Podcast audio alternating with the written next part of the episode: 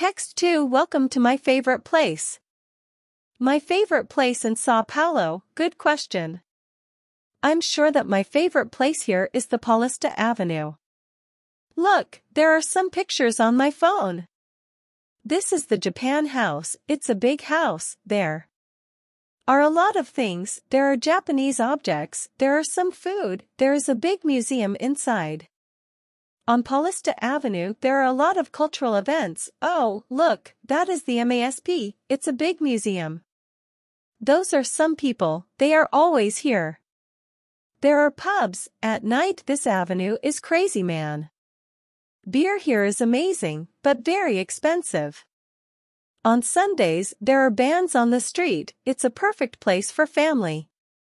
There are some good restaurants and there is a huge shopping mall, but in my opinion it's very organized. Well, it's a good place in Sao Paulo. My favorite.